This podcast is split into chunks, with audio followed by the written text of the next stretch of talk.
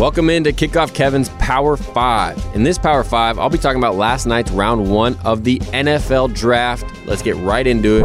Number five. I like to call this make or break my job pick. There have been a lot of talk about job security up there in Indy for a little while now. You know, ever since I've been trying to replace Andrew Luck, they've tried Philip Rivers, Matt Ryan, Jacoby Brissett, everyone in between. The reality is, it's been miss after miss for Ballard and that entire organization. And that's why he's taking this home run swing with Anthony Richardson at number four. Bryce Young went number one. CJ Stroud, second best quarterback, went number two. And then it kind of leaves you up with Richardson, and you're like, ah, I don't know if we're going to reach for this guy. I don't know if it's really worth it. Leave it up to Chris Ballard. He reached. He thought it was worth it, and he's making that whole make or break pick. He had to make that home run swing, but I just think at the end of the day, in two to three years from now, Chris Ballard will be gone. Anthony Richardson will maybe be moving on to another team or trying to get a fresh start somewhere, and Ballard will look back and say, Yep, it didn't make my job, but it sure broke my job.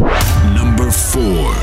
My number four topic has to do with the perfect match pick. This is the pick I think is a perfect match for that player and that team. And my perfect match goes to Devon Witherspoon, cornerback from Illinois, going fifth overall to the Seattle Seahawks. Teaming him up with rookie Pro Bowler last year, Tariq Woolen on the other side will have Seattle fans remembering the Legion of Boom again. And not to mention them grabbing arguably the best wide receiver in the draft with Jaxon Smith-Njigba to play slot alongside DK Metcalf on the outside, Tyler Lockett on the other side. Shout out to John Schneider. Devon Witherspoon is going to be an absolute animal with the 12s, that crowd going behind him. He thrives off of it. And Jaxon Smith-Njigba is a great fit there. Their weapons is going to be awesome. I'm excited to see how that all plays out.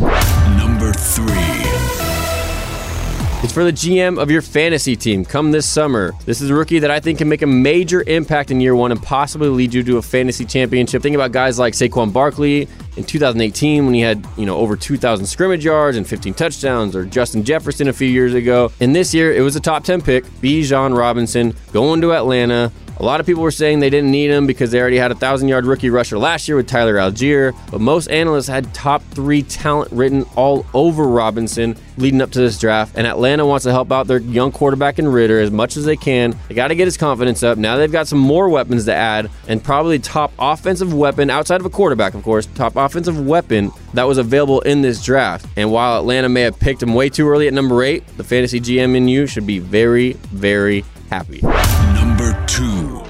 The Philadelphia Eagles GM Howie Roseman did it again. The Eagles defense now has linebacker Nakobe Dean, D tackle Jordan Davis, D tackle Jalen Carter, DN Nolan Smith. These are all players that were on Georgia's historic defense two years ago when they just ran through college football. No, not last year, but the one before that. And they're all together. And not to mention, they re signed Brandon Graham, Fletcher Cox, Haason Reddick is still there. They have three major, major production veterans on that team to lead these young guys. And most people said Jalen Carter, the Georgia D tackle this year, who they got at number nine, was the best player in this draft. Eagles fans should be very, very happy. I think the Eagles knew after not recording a sack at all in the Super Bowl and watching Mahomes come back that they needed to get even better, and boy, did they ever. Hats off to GM Howie Roseman for getting those deals done and backing up what everyone says, where he's one of the top, if not the top GM in the league. And he showed it once again on draft night. This story is all about him coming back and getting two top defensive line players for an already very good defensive line in Philadelphia. Number one.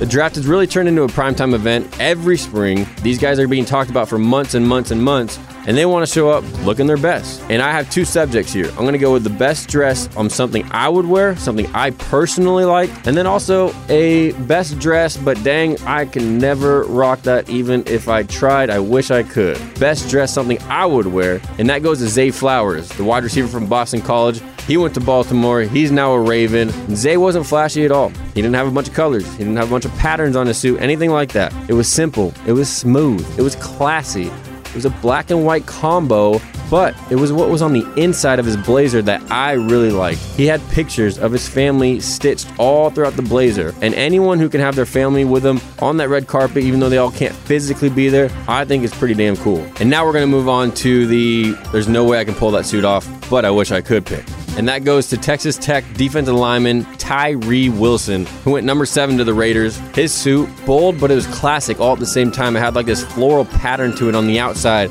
had the Texas Tech logo on the inside. Maybe one day I will be able to pull something like that off, but for now, I'm just going to leave it up to Tyree Wilson.